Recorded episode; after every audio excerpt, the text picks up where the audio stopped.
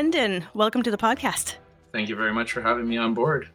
Yeah, it's um I'm super stoked about this. Uh so first of all, I'm going to tell everybody how we met. So I so I'm the daughter of a former mechanic. Uh he is a bowyer. Uh, he trained me how to fish before I could walk. Uh, so I grew up, you know, in a kind of blue collar trades oriented uh, family in terms of my my father. Um, since then, I've taken a huge interest in. I mean, I've been working in technology for 25 years, and I decided, wouldn't it be cool if it was easier to buy stuff from Canadian artisans? So I started joining all these Facebook groups, and one of the groups that I joined is the Canadian Blacksmiths and Bladesmiths group. And I started talking with you guys there, and what was very interesting is that you guys are so nice. I was shocked to see how much of these dudes I really a got got along with and welcomed me into part of the group. So you are a blacksmith. Uh, that's right. Yeah, and uh, I'm. I guess the nice thing is just the Canadian thing, as far as I as far as I see it. That's just Canada for you. But uh, yeah, it's a uh, and let's tell everybody where you're at. You're out in uh, Manitoba, right? Yeah, I'm uh, in Winnipeg, Manitoba right now. I've been in Winnipeg for the last 20, 20 years now. I'm born and raised in Flin Flon, Manitoba, which is about uh, nine hour drive north of here.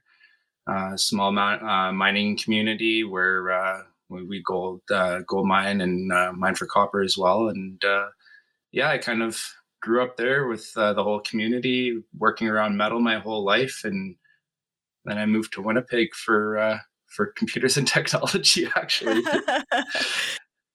uh, so we're kind of in the same worlds then. I mean, in a way. Yeah, it's uh, it's kind of interesting the uh, the take here you've got on things right now. Um, and you mentioned to me how you're you're looking into the whole the world of trades now with where life is taking you, and I I wish I would have gone down that road right out of high school. I don't know why I didn't. Um, I think the almighty dollar kind of spoke to me more than my heart. And uh, I went into computer programming thinking that that was going to be the uh, the almighty thing for me that was going to set the world on fire for me. And uh, a few months into it, I was like, nope, not not what I want to do at all. Uh, and it was a few years later, I uh, was working for a uh, an insurance company. Actually, we did uh, repairs on houses that had floods or fires in them. And the uh, gentleman that I was working with told me he had gone to school for welding and he was kind of working at this place as a favor for his friend because his friend owned the company. And uh, me and him were working together for almost a year. And then he finally convinced me to try going into school for welding. So I applied for school for welding and I don't look back on it for two seconds. And it's one of the smartest decisions I've ever made in my life. I love every every minute of uh, being in the shop and being behind a welder and everything that I've learned that goes along with it. Uh, the the person that I've grown into versus the person that I used to be, I couldn't be prouder. So I'm just curious, how old are you now? I'm 39 now. I actually just You're 39. yeah, I just had my 39th birthday a couple weeks ago. Oh, happy birthday. Thank you. um, and how old were you when you actually decided to leave tech and go into welding? Um, would have been 20. Okay, so you weren't actually that old then. No. Because that's that's what's curious is that uh, it, it, and it's funny that you say that because I actually I ended up going to like university like seven times and dropping out, and finally I went into tech because that was like the '90s when things were still Yeah. hot. You know, the salaries, like you said, people were like getting bonuses like crazy. So it just made sense. And my whole adult life, I was like, man, I should be like a welder or a carpenter or something, you know, just kept calling me, kept calling me. And uh, eventually, you know, I ended up with um like a disability like two years ago, lost the ability to walk. And and now I'm like, oh man, it's too late. Cause in a way, you know, I'm like, ah, I don't think I can do this an- anymore. The point being is that you were able to finally do the thing that you love, right? You say that, yeah. Yeah. Yeah, I mean, there's other things in life that I could love more than being behind a mask all day long, laying beads. Like maybe laying on a beach all day long sipping margaritas. but sure, doesn't pay but the it's bills. A lot of, it's a lot of physical work, though. I guess is what I'm getting at. Is that it's a it's a trade, it's a career choice that, unlike coding at a computer, where you can do no matter whether or not you can walk or or whatever. It's something that's physical. Like this is gonna, you know, I've seen what it, it's done to my dad's hands, for example.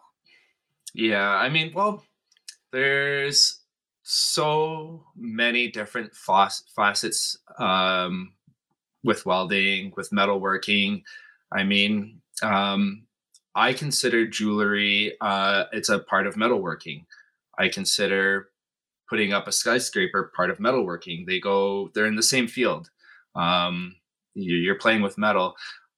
What a jeweler does is obviously a lot more intricate, but um, you, you're you're playing with metal. You have to understand metal and um, what a jeweler does, in my eyes, is absolutely mind boggling. And what ironworkers do when they're erecting 100 story size skyscrapers is absolutely mind boggling to me.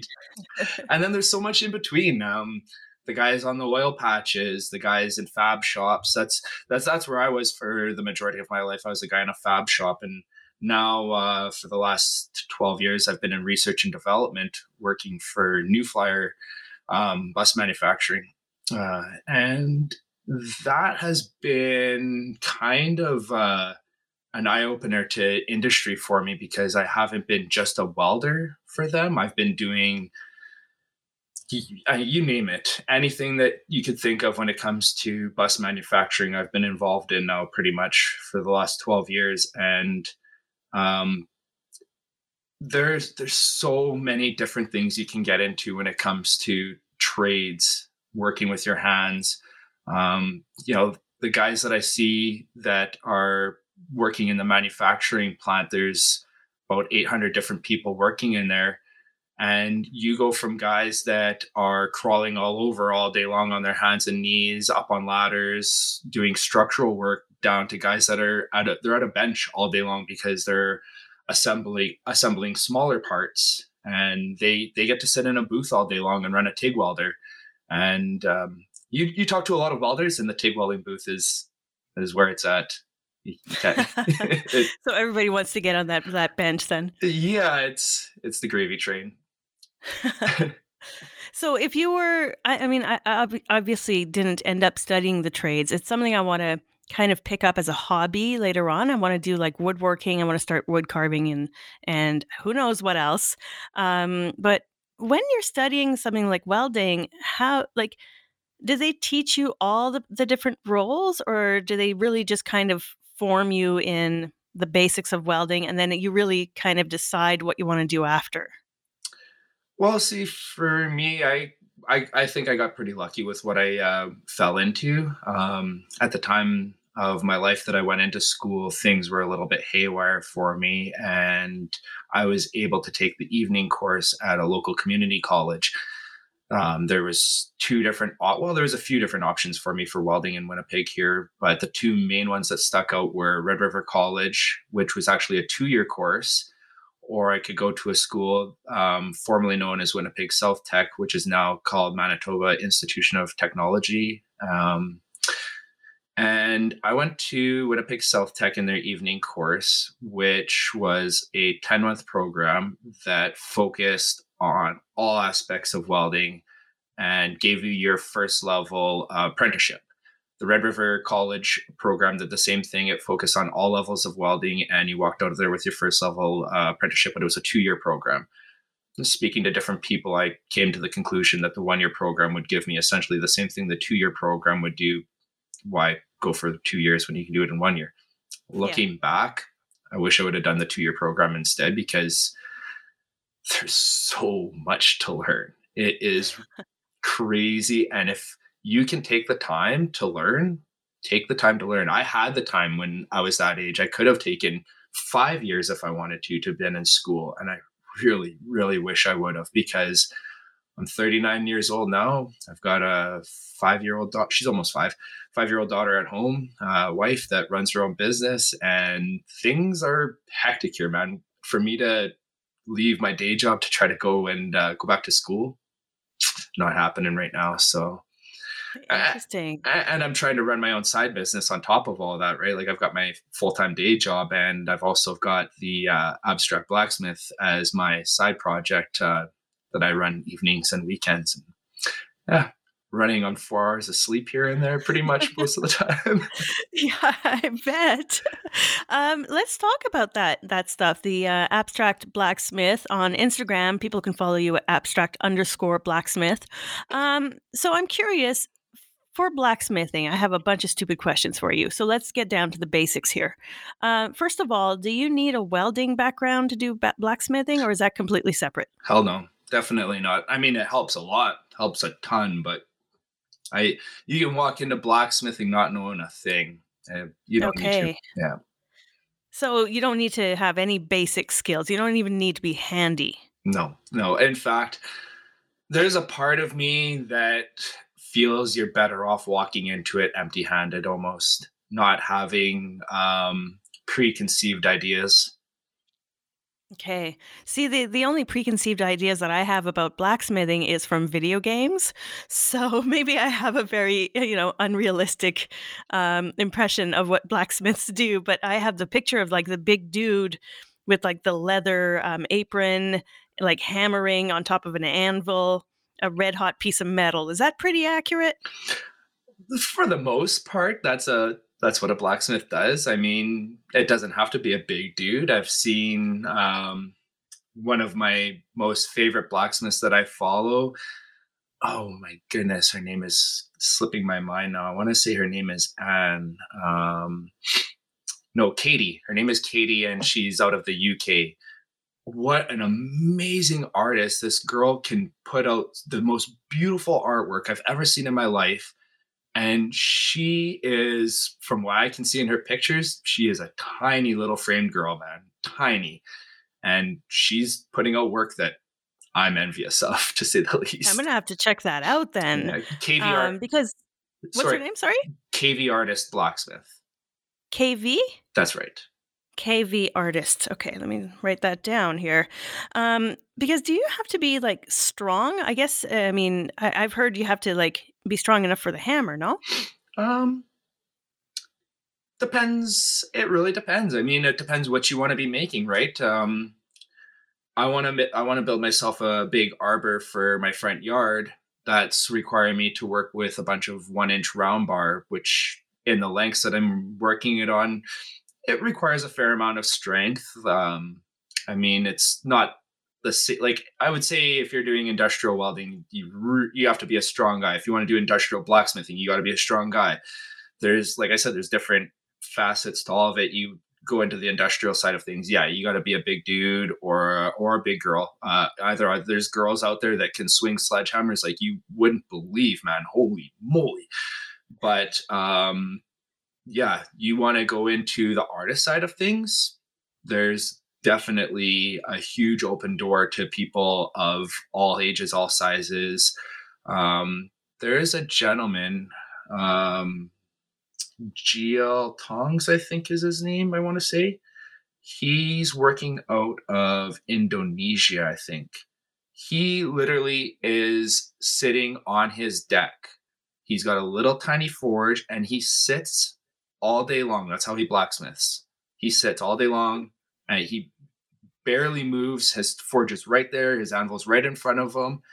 And he makes, oh, GS Tongs. That's the guy, GS Tongs.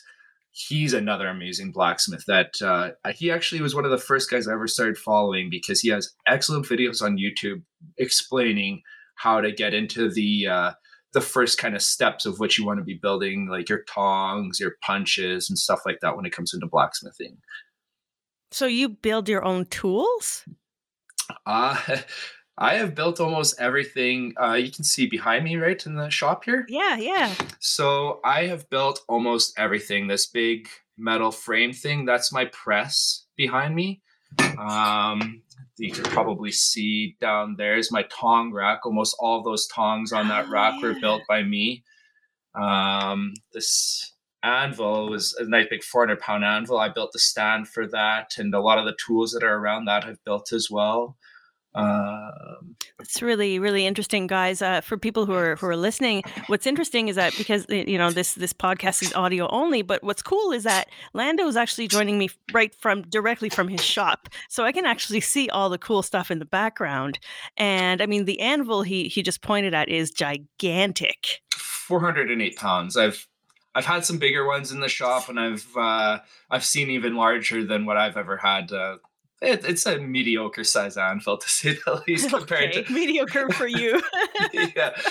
Um, um, but so you made the anvil? No, the anvil I, I I didn't make the anvil itself. The anvil itself is a is a Peter Wright anvil from England, made in England. But I I had to custom make the stand for it and a lot of the tooling that goes for it. Um, there's a lot of tools that go with it that look like hammers that aren't hammers. They're called top tools and they're actually meant to hold on top of a hot piece that it, that that hammer looking tool is then actually struck with another hammer and that way it indents its impression whatever shape that impression might be whether it's a round of a certain size or a triangle of a certain size will help imprint that impression onto the hot steel um, so cool. a, a, prime example of one of those tools would be to have a corresponding bottom tool with it. That's called your swage tool. Say, for example, I'm working on two inch round bar and I want to retain that two inch round. I've lost that shape for whatever reason through my forging. I would use a two inch round bottom swage, a two inch top tool as well. Cup the hot piece of steel between those two and then either use the appropriate uh, device in my shop, like my press or a power hammer, or I would have a gentleman along with me, or it could be a, a, lady as well that does the striking for it. I haven't had the opportunity to work with any females in my shop, unfortunately. Uh, the door is wide open. If there's anybody that ever wants to learn, I'm I, I, I push through pe- people through here like crazy. I'm always bringing in uh, new people to learn. So, well, I gotta say, if we were in the same city, I think I'd definitely take you up on that offer. um, I would love but it's, to. Uh, it's it's interesting because um, none of what you said really made sense to me, and and I say that only because there are so many weird names, right? I mean, I don't know any of these tools. Uh, how? So first of all, how did you learn? Did you learn uh, blacksmithing specifically from like a course, or did you learn from like YouTube videos? Um. Okay, my blacksmithing um, was an obsession for me so that's essentially why I learned it. I've been approached by a few people asking that same question, like, how did you do this? And how did you get into it so deep and so fast? And blah, blah, blah. As I honestly lived, eat, breathe blacksmithing for, I don't know, three years. I every book I read was blacksmithing. Every YouTube video I watched was blacksmithing. Um, I didn't. I don't watch television. Um, I have uh, uh, a hate relationship for televisions uh, and anything attached to that other than uh, educational content. Uh, I absolutely love Discovery Channel. I really cool. wish I could have subscribed to just Discovery Channel for my my cable broadcasting, but I can't. But yeah, so it, it, was YouTube, a ton of YouTube, um, a ton of books. Um, I took a course. It was a very simple course I took at a place called Cloverdale Forge. It's uh, with Matt Jenkins. He's a local blacksmith here in Winnipeg. He's a world renowned blacksmith um, himself and his. I think I, I, think they're married. His wife Rudy, um, him and his um, better half Rudy uh, host courses at their um, their forge out near Selkirk, Manitoba. Uh, they normally host about I think ten different classes a year, but with COVID, they haven't been able to for the last couple years, unfortunately. So, um, yeah, that's put a big dent on people getting their education around here. But yeah, that's that's how yeah. I learned was YouTube, books, and Matt Jenkins. Nice. Yeah, my dad is is is a uh, similarly obsessed with uh, bow bow making essentially. So he's he's always told me now now he just tells me he's like Julie, if you ever want to learn anything, just go to YouTube. You know, because I, I, I was you know fixing a toilet the other day, and I was he was like I was like Dad, what do I do? He's like go to YouTube. so you know, um, COVID, thankfully we we have YouTube that we can learn on during COVID. It's it's awesome. Um, But like, what are the costs? You know, when you're first starting out, is it super expensive? Oh, geez, that really depends how you want to go about it. Um, I had a discussion with a gentleman actually just the other day about that. He said, you know, how can I do this? What's the cheapest way I can get into blacksmithing? The cheapest way you can go into blacksmithing is go dig a hole in your backyard, dig a trench to that hole, put a metal pipe down in that hole, or in that trench, sorry, bury bury the pipe. Well, you don't even have to bury the pipe, honestly. Put the, put a pipe down there, hook up that pipe to your blow dryer, go buy a bag of charcoal from the Canadian Tire or local hardware store, start a fire in that hole with the charcoal, and you've got yourself a forge. It's powered by your blow dryer. That will get hot enough to melt steel, literally melt steel. If you're not careful and you put a piece of steel in there and you're not watching it, you you you'll go to pull it out and the, the end of your the piece of steel that was in the fire will be missing. Um, oh. yeah, you can you can watch how that happens as it happens. You can uh, pull your steel out and inspect it as it's heating up, and as it's reaching that melting point, it'll start to sparkle. That's how, as a blacksmith, you know your steel is at the right temperature to get a proper forge weld. Is once it's reached that sparkling temperature. I, there's ways to go beyond that. You don't have to bring it up to the sparkling temperature to achieve a forge weld, but uh, yeah, that's um, that's essentially telling you that your metal is at that melting point. So I mean, you start off with that for your forge. Um, everyone's got rail yards, rail tracks lying around everywhere. All you need is a small piece of railroad track, say a foot long. Um, don't steal one. yeah, please don't. because and the reason I say that, you talk to one of the guys that work at the rail yards, you might not find it on the first guy, but ask around, man. You're, somebody will literally give you a piece, or it might cost you 20 bucks. There's so many blacksmith guys around that have railroad track lying around in their shop because it's it is actually a good steel to use for um for tools and stuff like that as well so you start off with uh, you got your free forge in the ground. Well, what did it cost you? Uh, 15 bucks for a bag of charcoal and you maybe had to go to the uh, thrift stop uh, th- thrift store and buy yourself a, uh, a, blow dryer for five bucks so you're in 20 bucks now for digging yourself a little uh, forge you get your $20 uh, railroad track for anvil and then you stop at your uh, your local Princess Auto and you buy buy yourself a hammer for ten bucks. And uh, you know, oh, by the way, uh, railroad spikes. Everyone loves to play with railroad spikes, and you talk to the same guy that gave you the railroad track. He'll probably give you a couple railroad spikes to start off with.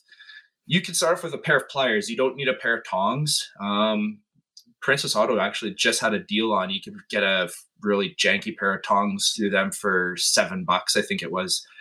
So I mean, yeah, 50 bucks and uh, yeah, start playing with metal and, and see where it goes there, see if you like it. Um, you want to step up your game beyond that and get yourself a, a, actual forge you can start searching around on marketplace you'll find a forge like a hand um, like an outdoor coal forge you can find one of those with a hand crank on it usually about two four hundred dollars in that range for for a hand hand cranked forge. You can go to Princess Auto. You can buy a propane forge from Princess Auto now. That's made by uh, my uh, my buddy uh, Mighty Forge. He's out of uh, British Columbia, so they're uh, locally supported Canadian company. I highly recommend them. They build awesome forges, and they're selling out of Princess Auto. They've got two different models. They've got a single burner and a three burner, I think. I think this just for my just for my American listeners, um, can they get that? Or is it only at because I think Princess Auto is only Canadian, right? Princess Auto is only Canadian. You can order, uh, you know, to the states from Princess Auto, but Princess Auto has its equivalent in the United States, well known as its uh, equivalent is Harbor Freight. Oh, okay. Great. Now, Great. I, I've never personally visited a Harbor Freight, so I don't know what they carry as far as forges, but I know there's there's a ton of companies out there building forges. Um, couple of names I could rattle off is uh, Devil's Forge is one of them. Um, yeah, well, that's that, that's the one that comes to mind for sure. In Canada, I know there's there's Mighty Forge. There's Sean Cunningham out of Front Step Forge in uh, Edmonton. He builds forges as well. There's those two those two companies that I highly recommend. Um, and, and, for those you're you're looking upwards of five hundred dollars, between five to thousand dollars for a good propane forge. There are companies, I think Devil Forge is one of them actually, that sells it for quite a bit cheaper. But the then you're getting into a quality issue, and I think you're best off to be looking at if you're gonna get into it seriously, and when you're buying a propane forge, you are getting into it seriously. Spend uh, the five hundred dollars plus at least, I would say. Okay, um, so essentially, a beginner can start, like you said, DIY under a hundred bucks. Start to play a little bit, learn how to bend metal, maybe you know, just the very basics, and then they can uh, up their budget and go, you know, spend a couple thousand and get like a decent setup and start doing it out of their. I, can you do it in a closed garage, or you have to leave the door open? How how does that work? Well, so I don't really recommend doing a coal forge indoors. There's a bit of a fire hazard to that uh, unless you have the proper setup for it with uh, the hood and the exhaust and whatnot. So don't go running a coal forge in your garage thinking that an open door is going to be good enough. I, I really don't think that that's a good idea. There is quite a bit of smoke that comes from a coal forge.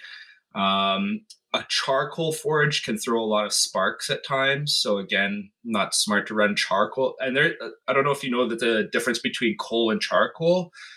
Charcoal is um, can be a man-made product, easily made by man. You can do it in your backyard by burning wood in a barrel and creating an oxygen-free uh, environment for the wood to burn in, and you'll create charcoal. Coal is something you have to dig out of the ground, and there are various grades of coal as well. So depending on the grade of coal, it's going to affect how that coal burns. Um, and you, there's different fire management you have to do with coal as well to ensure that it burns properly. So I, I, so highly recommend going to propane and just forgetting about all of that. But at the same time, there's things with propane that you're losing out on with coal as well. The coal is going to achieve a much higher temperature, much easier than propane will. Um, but my I run my propane forge here in the shop. Um, you might see it here in the background. It was something that I made myself. That's my forge okay, yeah. there. It looks like a box on a pipe, right? Like it does. Yeah, with some hoses going into it. That's a such it's a brick forge. I went to a local construction company, bought a bunch of fire brick that's rated for 3000 degrees Fahrenheit, I believe. Um, built a square structure with those fire bricks and plumbed in a burner into the top of it. And then I came up with this janky um, idea of adding a blower to that, which is not the normal way of setting up a propane forge. Normally, they are ran either. Uh, a similar setup with this, with the propane blowing straight into the uh, blower, or there's a Venturi setup. Well, I had the Venturi set up and it wasn't working, so I added a blower, and that just kind of created a magical situation for me that I haven't turned back from since. I learned all of that on YouTube. Again, YouTube. Yeah, that, that, I was just about to ask. I was, I was like, that's uh, that seems like really, really handy. And also today, I learned there's such a thing as fire bricks. I had no idea that was a thing.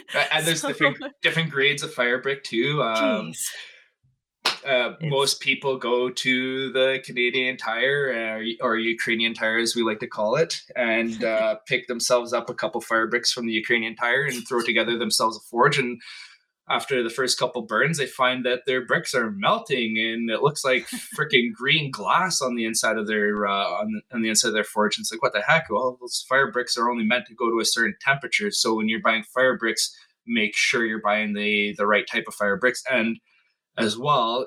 The there's a different um, harnesses of fire bricks that you can get that affect their insulation values as well, which is something that you have to have a good understanding of when it comes to building your forge because some people think that the oh well this is the brick that was available it'll work for me well i'm sorry this hard brick that you picked up is not meant to retain heat it's yeah it's an insulating brick but it's going to take forever for it to get up to temperature and it's also going to eat a lot of fuel in order to keep a temperature. Whereas if you go with the proper brick, which is a very soft brick, it heats up very easily and it also retains its its heat very well. So there's uh, interesting. Uh, so you're almost like uh, a blacksmith is also not just a master of metal, but a master of heat, because like you said, there's different elements of of uh, fuel, you know, coal, charcoal, propane, things like that. Uh, the blacksmith was originally known as a wizard at uh, you know the dawn of the ages for a reason. The what we did was considered magic, being able to put well, being able to pull metal out of sand essentially, because uh, you know creating a bloomery, creating your own metal, um, and then being able to shape it in fire, being able to take two, two pieces of metal and form them together.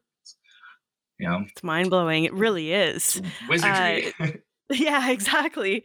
Um, I, I'm curious to know uh, what kinds of metals you work with because since I've joined that Facebook group, I've seen, you know, especially knives, like knives of different metals. I've seen like a lot of Damascus, I think it's called, um, which has a really, really cool pattern. Um, I'll ask my audience to just go ahead and Google Damascus blades or something, and you'll see there's this beautiful kind of aesthetic to them. Um, but like, what kind of metals do you usually work with? Well, being what I do in the shop is mostly artistic work. I am mostly mild steel. I do do work with a bit of stainless. Uh, I work with a lot of copper, brass as well, aluminum.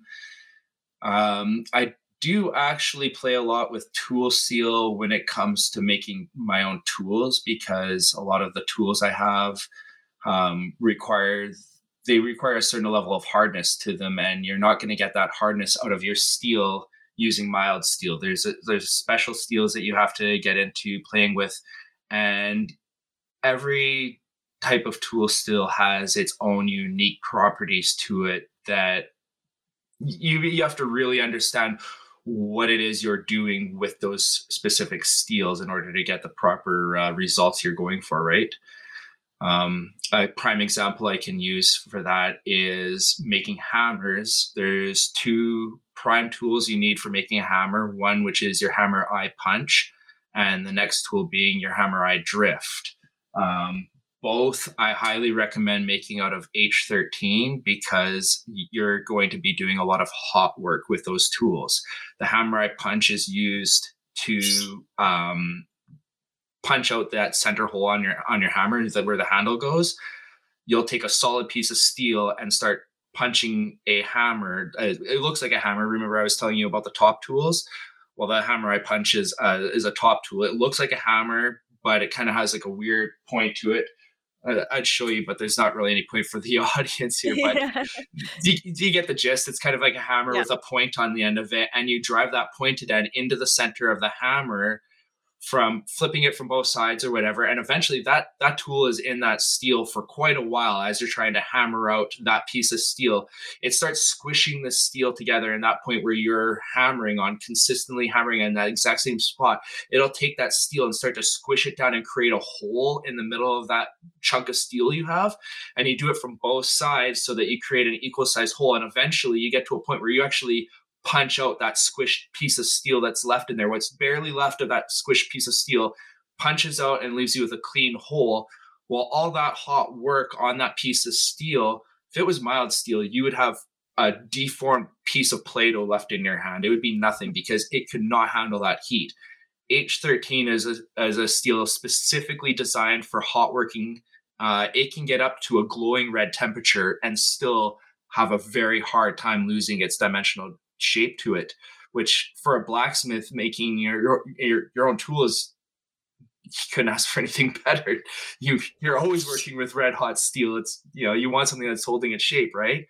But then there's the knife guys, and they want to worry about something that has what's called edge retention to it. And when you start getting into edge retention, uh, something like H13 is not going to have it. You want to start getting into your high, higher carbon steels, or you want to get into your alloy steels where you start adding in different uh, alloys into the steel, like vanadium and uh, chromium, um, stuff like that. I actually just took some steel in that I had uh, for uh, what's called spectroscopy.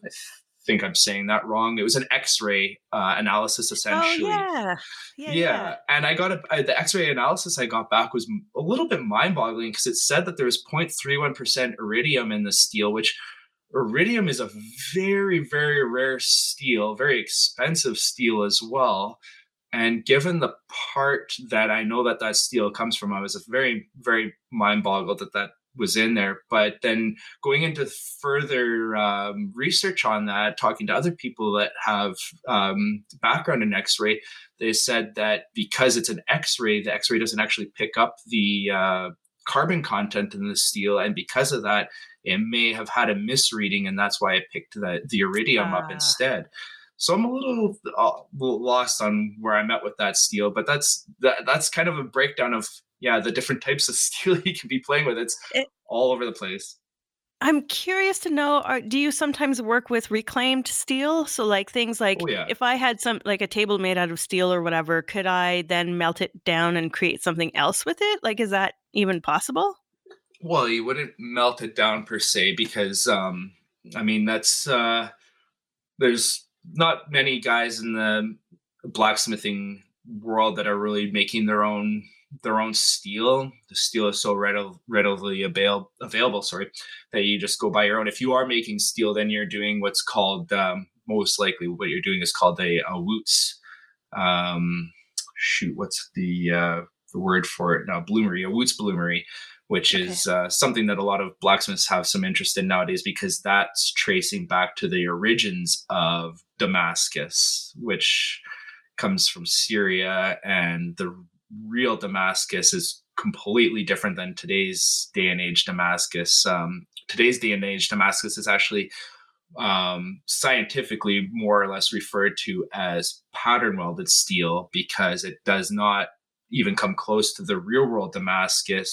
The real world Damascus nowadays yeah. and being pattern welded because um, the Damascus steel that came from Syria was essentially uh, due to the uh, content of steel that they had available to them there. They um, kind of stumbled upon it accidentally, essentially, is what it was. And then there was so there's a there's a bit of a history to that too, because the Vikings ended up picking up on that. And there's like, how the heck did the Vikings get this being way up where they were from Syria? But there happened to be some trade route stuff that uh, is coming into light nowadays that uh, shows how all that worked out.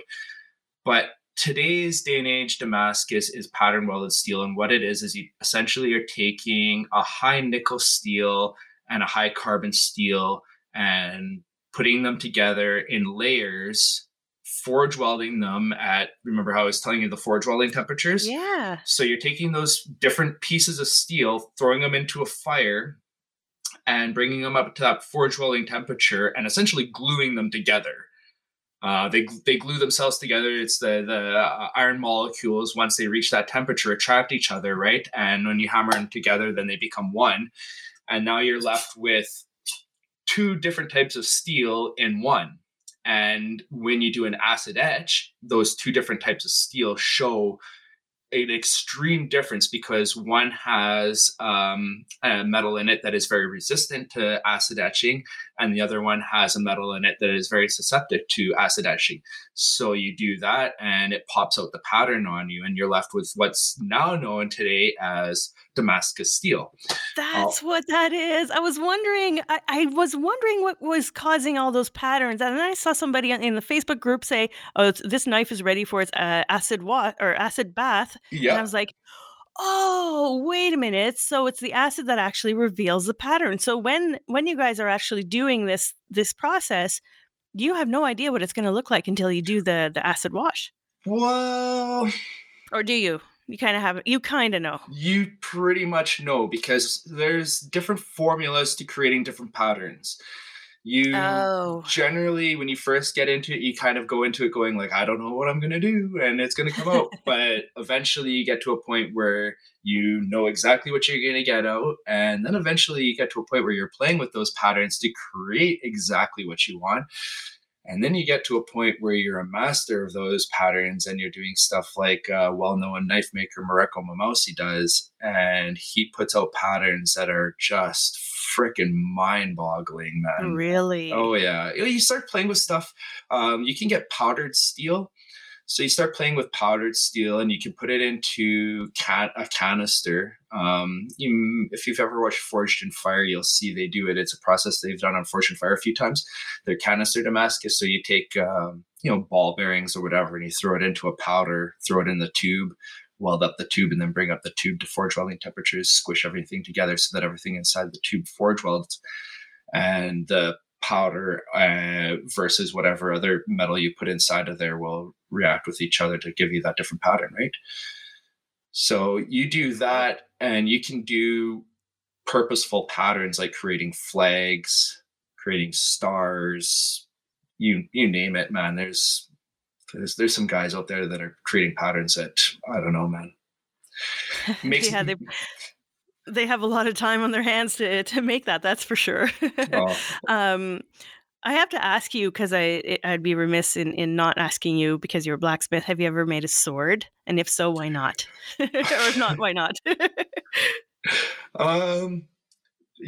Well, okay. Um. Yes, I've made a sword it was way before I was ever a blacksmith. I think I was I think I was maybe 14 years old and me and my friends were goofing around like we did back in the day because I grew up in a small town with nothing better to do, played around in the bush all the time and yeah. yeah but uh, as a blacksmith, no. Um, and to be honest, I'm really not even a knife guy. Um, I've made maybe a handful of knives since I started blacksmithing, and the one knife that I've been making that's like a real knife, not like a like I I've made railroad spike knives. I don't call them real knives because they're not real knives. I'm gonna get out. what, what, do you call that? Uh, they were just talking about this on one of the other podcasts I listened to, where you say something just to rile people up. Yes. Yeah, yeah, you're trolling. You're trolling yes. is what you're doing. Um, I'm sure we'll, we'll get comments on on this uh, when I post it in the blacksmith group. Um, but no, I mean, I guess the, the reason I'm asking again is because I play so many video games. You associate a blacksmith to a, a knife maker or a sword maker, but like you said, you're an artistic guy. You make really cool. Uh, um, you know, I saw you make that uh, Superman poker that you did for somebody. That was really, really neat. Thanks. Um, so, you know, I still maintain that one of my dreams is to get a blacksmith to make me a Conan sword, you know, Conan the Barbarian. Oh. So that's like, I mean, one, one of my dreams. Eh, I have I have dreams, dreams and aspirations to one day make a sword myself as well. Um, mm-hmm. The skill level is not even close to being there yet. Um, I don't. So it takes a while, eh? As far as I'm concerned, well, it would help if I was making knives, and I would be building my skills towards making right. a sword, right? I think that's um, one of the issues is, is I'm not even focusing on that side of blacksmithing, and because of that, I'm not building those skills. Whereas if I was, then you know that day would be coming sooner. But I want I I have my aspirations to be building stuff more like um I, I want to. I'd like to see my artwork on buildings, um, mm, stuff like, like that. Like right? artistic door handles, kind of things. Yeah, artistic um, railings or on railings. balconies, stuff like that, or maybe a, maybe a statue somewhere eventually one day. Something that's gonna be there for a long, long time, right? Yeah. And I mean, I'm, there is something that's telling me I should be making knives too, because knives are one of those things that people get as heirloom uh, items and they pass them down throughout the family for the rest of their lives. So your name name would be around for the rest of that as well. It, there's there's a, a, thing that I heard actually the other day that uh, someone dies twice in this world, right? You you die when you die, but then you die again when someone says your name for the last time. Mm. And it got me thinking that I want my name to be said for a long time. I don't know why, but I I kind of wanted to be out there. That's really that wow, you're to definitely make me think after this recording. But no, it's true. I mean, I um and yet it is it's interesting because I my dad passed me down the knife that they him and his grand or him him and his dad, so my grandfather used to skin, you know, their first moose. Nice. So I have like the, the the family knife, but there's like there's no name. I don't know who made it. So you know that's interesting too. Is that you would really have to put your signature on it, obviously. Um, but even with something like a door handle, I can think of you know door handles, especially in Europe they're like they're all like right. carved and there's they're beautiful and like the big wrought iron kind of doors that you grab and and the door knockers mm-hmm. you know the mm-hmm. beautiful iron or whatever they're made out of door knockers are heavy you know yeah those are the things that yeah those are the kind of things that that do last um i'm curious we we have about 15 minutes left i'm curious to know how are things going uh, in Canada? Because you know the discussion was really interesting when I posted in there. People really felt like Canadians don't value handmade stuff made in Canada. Oh man, that it's a heavy topic. Yeah, that is. It's such an interesting thing that I've been watching my whole life growing up because I've traveled a lot of Canada, um, and I've always been my eyes always been open to the art side of things. Um, you know, ever since I was a little kid, seeing different blacksmith shops or artisan shops uh, on my travels to British Columbia and as well to the East Coast. And um, it always blew me away that these guys aren't doing better. I, I, I never, and it was something that my, my father-in-law sat me aside about with, maybe it was about 20 years ago and sat me down and said, are you sure you want to do this? there's a reason you're, there's a starving artist, you know, thing out there. Right. And in Canada, it, it's definitely, um, there's not a lot of artists out there that are really making it big. There are some guys out there that definitely are, but it's yeah, I, you know, I, I see stuff go on Facebook Marketplace, for example, that was obviously a handmade item that if I made it, I'd be charging, you know, a, a couple hundred dollars for, and this person's selling it for 20 bucks because they don't want it anymore. And a way oh it breaks my heart to see that because I know the work that went into making that, but at the same time, I totally understand. You know, I've actually I've got a piece of piece of art that I made. It was back in my college days, and I I'm in the middle of cleaning up my house right now because we're we're moving, and I made the decision that you know what I'm going to throw this piece out. I've got three others that are very similar to it, and this one just doesn't cut the bill. It's it's going to the scrapyard and I think that that's par- partially one of the unfortunate sides to art is, you know, it's all in the eye of the beholder. To me, that piece was something that was really special when I made it. But then as the years went by, I realized that it's not. And to other people, they may have saw that right away. And then to another person, I might be going to the scrapyard to throw that on. They'll see it and they'll be like, holy crap, that's awesome. Let me have that sure. so yeah, it's it's really interesting. I I lived in Montreal for 3 years and I saw how people in Montreal and Quebec, they value their artists. Oh my god, like you can yeah. sell you can sell so much work in Quebec. Uh, they really, you know, have like a Quebec artisan marketplace yeah. um, in Old Montreal where you can go buy. Like, I used to always do all my Christmas shopping there. It was all made by Quebec artisans. I bought jewelry, lots of jewelry for friends and stuff and family. And, uh, you know, I moved back to Ottawa and I was like, oh man, this doesn't exist here. There's like the Byward Market, but it's not even local people who made the stuff in there. So, you know, there's not a whole lot. And I, I don't know, I'm, I'm going to have to talk to more American artisans, but I'm curious to see if it's the same way there. But I think um, part of that, correct me if I'm wrong, part of that is that the people who are buying handmade stuff aren't directly connected to artisans, which is why I'm trying to build this marketplace. Because I see my buddies in tech who are full on hipsters who are paying like 3000 bucks for like a leather pouch, you know, and I'm like, okay, these guys need to be connected to these guys. we got to make the link here because somebody's not talking to somebody here, you know? Well, yes and no. They're, they're buyers, right? Yeah, but come on, do us a favor, man. I so that leather guy that made three thousand dollars on that poach is stoked.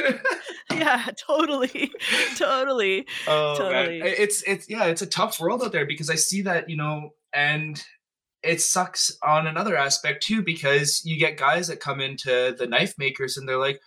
Why? Why the heck is this knife worth a thousand dollars? Like, who the heck do you think you are charging a thousand dollars for a knife? You have no idea what into what into yeah. making that knife and it's uh, it's maybe that's part that's part of the education uh, you're the president of the manitoba blacksmiths guild and, and that's something you were telling me before we started recording is that you guys are doing going to be doing an education campaign because i think once people get to see the process you know like really oh this took a thousand hours to create then it kind of ups the value. People realize that, oh yeah, this guy like put his blood, sweat, and tears into this, you know? Yeah. Yeah, totally. Yeah. Like with the Manitoba Blacksmith Guild, that's something that we started, what was it, two years ago about? About two years ago. And it freaking COVID put this huge block in our progress, unfortunately. But uh, there was supposed to be something held coming up this summer called CanIRON in Fergus, Ontario, which got canceled. Unfortunately, it was a it was supposed to be an in person event. Uh, it's held every two years, and uh, myself and my colleague Justin Lamoureux, he's the uh, vice president of the guild. We stepped to the up to the plate and said, "Why why cancel it?" We did a virtual event for our group uh, about a month ago. It was in October that we did it now, but at the time it was a month a month ago and uh, we approached the the committee and said that we were interested in doing it and they've kind of hand over handed over the reins to us and said yeah let's let's do it. Let's make a virtual event. So myself and justin have been um, banging things out for the last few months trying to figure things out for getting CanIRON rolling out really well to it's again it's all about the education right? Um, i'm not doing CanIRON uh, or we're not doing CanIRON for personal gain. I mean um, yeah, we're what, what are we going to get from it? Our name's going to get out there. But the real thing about this, the, the whole reason I'm the president of the Manitoba Blacksmith Guild is I want to see more people get involved in it, and I want that education to be available to people. It's something there is there is something here in Manitoba, but Manitoba, but there's not enough. And since we started the group, I think we're at like 300 members now online or something like that. We've got awesome. 60 paid members in the group and uh, I, I, honestly feel like we're doing our what we can. We could there's always more you can do, but we're doing what we can with what we've got available to us right now. And CanIRON coming forward, hopefully, is going to open up that window, like you were saying, to even more people Canada wide. It's uh, it's going to be an interesting event with uh, demonstrators from all over the world. That we've got people from nice. down in the United States right now listed for demonstrations. Um, and we're working on some Canadian guys as well. And I've got my eyes on a gentleman from uh, Sweden, and Justin has his eyes on a gentleman from South Africa. So, wow. Yeah, we'll see where that's we're a really good opportunity. Awesome. Yeah, yeah, we're, yeah, we're also well, doing monthly ones as well with just the group too. So, yeah. cool. Cool. We'll put. Uh, I'll. I'll. I'll message you after this uh, recording, but we'll put links at the bottom in the show notes so that people can actually access all these things online. Um, we have a few minutes left. I would love to use uh, the that time to talk to you about Lego because I know that you are Lego. yeah, yes. me too. Me nice. too. We have to talk about Lego for like we got like five minutes, but um, you've been playing since you were a kid too, huh? Uh, it's probably one of the first toys I ever remember getting as a kid. Uh, I think I got uh, it was a castle kit, or maybe it was a. Uh, I know I got a castle kit and a starship kind of thing or whatever around the same time when I was about four years old, and it was a tumbleweed effect from there forward. and do you still build uh, like kits or?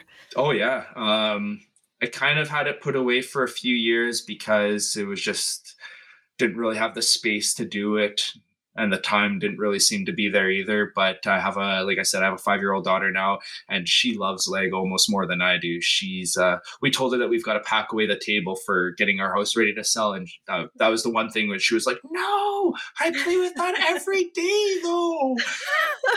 Yeah. Nice. Yeah i wanted to to mention it because i got back into lego i think at the beginning of the pandemic I think I, I, can't remember, but I was like, I, you know, I was like, why don't I play with Lego? I'm like, I'm 44, but I don't care. Like, you know, so I, I bought a few Lego kits, and then I, I went on Kijiji and I bought like old vintage ones nice. that this guy yeah. was getting rid of his whole collection, oh, and I was like, sick. all the cool like spaceship things that nice. don't exist anymore. Yeah. Um, and my girlfriend always laughs because whenever I buy a new kit, I throw out the instructions. I don't want to see them. I actually buy kits for parts so I can yeah. make up new new stuff. Yeah, you know, totally. is that how you build too, or do you usually like follow the instructions? Um, I've always followed the instructions for the initial build. Build it once, and then after I built it once, then it becomes parts for sure. Yes. Yeah. And Yes. one of my favorite things has always been to try to build like the the ultimate piece from all Yeah. the Lego that I've got, right? Like the biggest castle I can build. Or at one time I had an entire village, like the wizard shop, the blacksmith shop, the castle, the the freaking uh, stables, you named it. I was pretty much trying to create my own little medieval village and then waged war on it with catapults and yeah, it was good times. Oh my god, that's the kind of stuff I want to make. I just uh, I need more space and I need more bricks. And I, I actually found a website where you can actually order bricks by the part. Oh, cool. So, because I love building things like spaceships and jets, I, I, I don't know why, I'm just obsessed. Um, and I was like looking for like little jet parts that I didn't have, and then I found a website, and I'm like, what the fuck? You could actually order these like separately, you know, these little parts. Holy shit! You just made me realize I don't think I swore once just this during this entire I know. interview. What and the I'm the hell, one who actually man? dropped the f bomb. I- felt comfortable the with you. I felt comfortable doing no, it. for sure, dude, man. What the hell? I can't believe I know. sworn once. My my daddy, uh, daddy mind must be in set right now or something. I don't know, dude. Sorry. Normally, norm, normally, normally people can't handle the, the amount of swears that come out of my mouth. I, I did good. it's it's funny because you and I were talking earlier, and and most of my my podcast recordings and most of my podcast guests are not people who I don't think would swear on air. You know, um, they they tend to work in academic settings or they work in the arts, and you know they might not um, have the trucker mouth that I do. But um, I always have to hold back. And then when we right before we started recording, uh, Lando's like, "What happens if I swear?" And I was like, "Oh, okay. Actually, you know what, dude? We're totally good to go." So. no it's been um listen it's been an absolute pleasure i'm i'm really Yeah. thrilled um i feel lucky that that the the blacksmith community is um is so heartwarming and kind and open to sharing um both their gripes and their loves you know like i really feel like i got a good sense for what it's like i feel like the work that you're doing uh you and a colleague developed smith list we'll put the the, the link up for that Oh, thank you. because that's um that's a really cool national um directory of, of Canadian blacksmiths. Yeah, if I'm not if I'm not mistaken, we actually kind we made the decision not that long ago to open up internationally. Oh, good. Yeah, Do so- it, please. Yeah, I think it is. Yeah, I yeah, think it has been opened up internationally, so anyone around the world can list their blacksmith shop, their blade bladesmith shop, um, supply shop. Uh, if you have workshops going on, classes going on, you can list it on the website. There's a map to there, so that when you go onto the website, you can see on the map where everything is happening. It- It's it's a beautiful shop. Uh, my uh, a friend of mine, Lauren Wanamaker, he's the uh, gentleman that was behind creating that website. And f- wow, it's an amazing. I, I brought him the idea. Two days later, he had that website built. Nice. I. Beautiful. Yeah, yeah. Beautiful. Um, yeah, so thanks for coming on the show. And uh, like I said, we're going to put all the links so that people can follow you and uh, maybe even buy your work. And uh, we'll be we'll be in touch again soon for sure. Thanks a lot, man. That was so fun. Thank you. Excellent.